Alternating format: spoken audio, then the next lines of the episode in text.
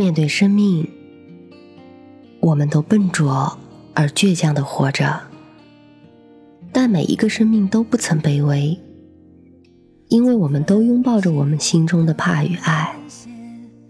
一盏烛灯，却点亮了微小而长存的善意，给你不期而遇的温暖。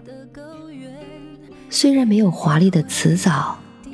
只有最质朴真诚的文字，却一样的诉说着平凡人对生活的热爱，对世界的惊奇，对生命刻骨铭心的体验和感悟。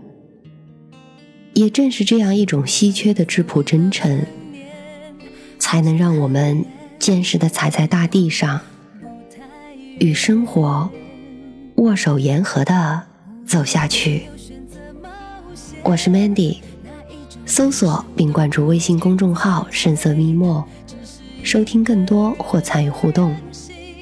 今天的故事来自七九如。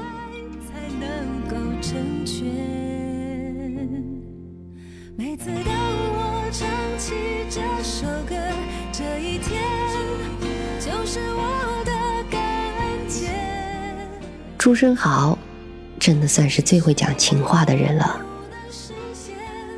他的文字炙热，情感真诚，毫不掩饰他作为完全的宋清如至上主义者的身份。当然，想来朱先生也是不屑于去掩饰的。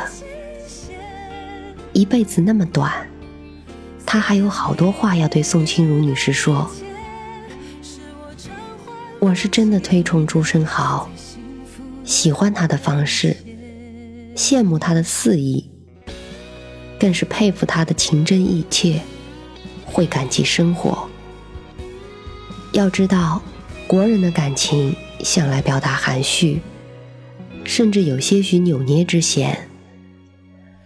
很多人都不擅长在亲密关系中表达感激，并且对越发亲近的人显得尤为苛刻。经常有对家人说我爱你，给儿女一个拥抱，对老师说声辛苦了，诸如此类的活动发起。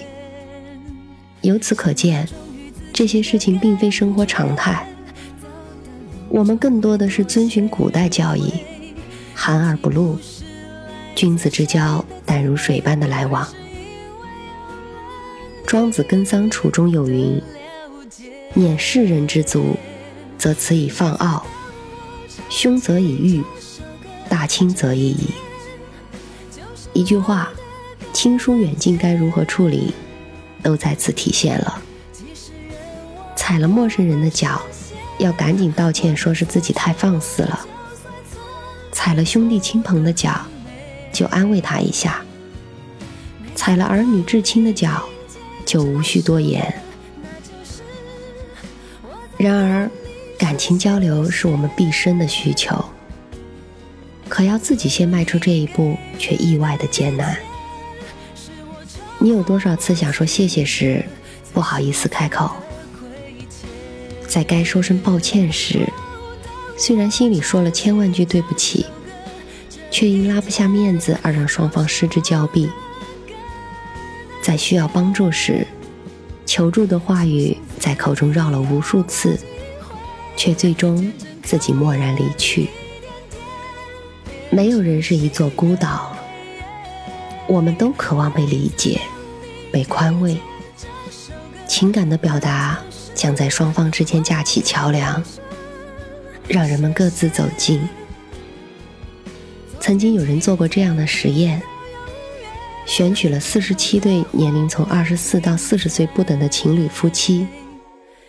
他们的平均交往时间为五年，而在一个月中，他们被分为两组，一组除了沟通交流外，需随时向对方表示感谢，而另一组则相反，他们只需要在对话中闲聊前一天发生的事情就可以了。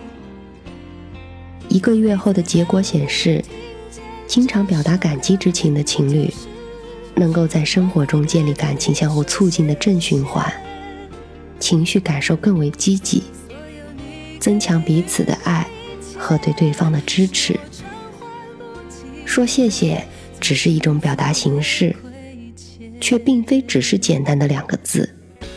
重要的是真心实意的传递感情，对父母孕育的感恩，对朋友相知的感激，对爱人陪伴的感动，以及对一切生活中所遇美好的感谢。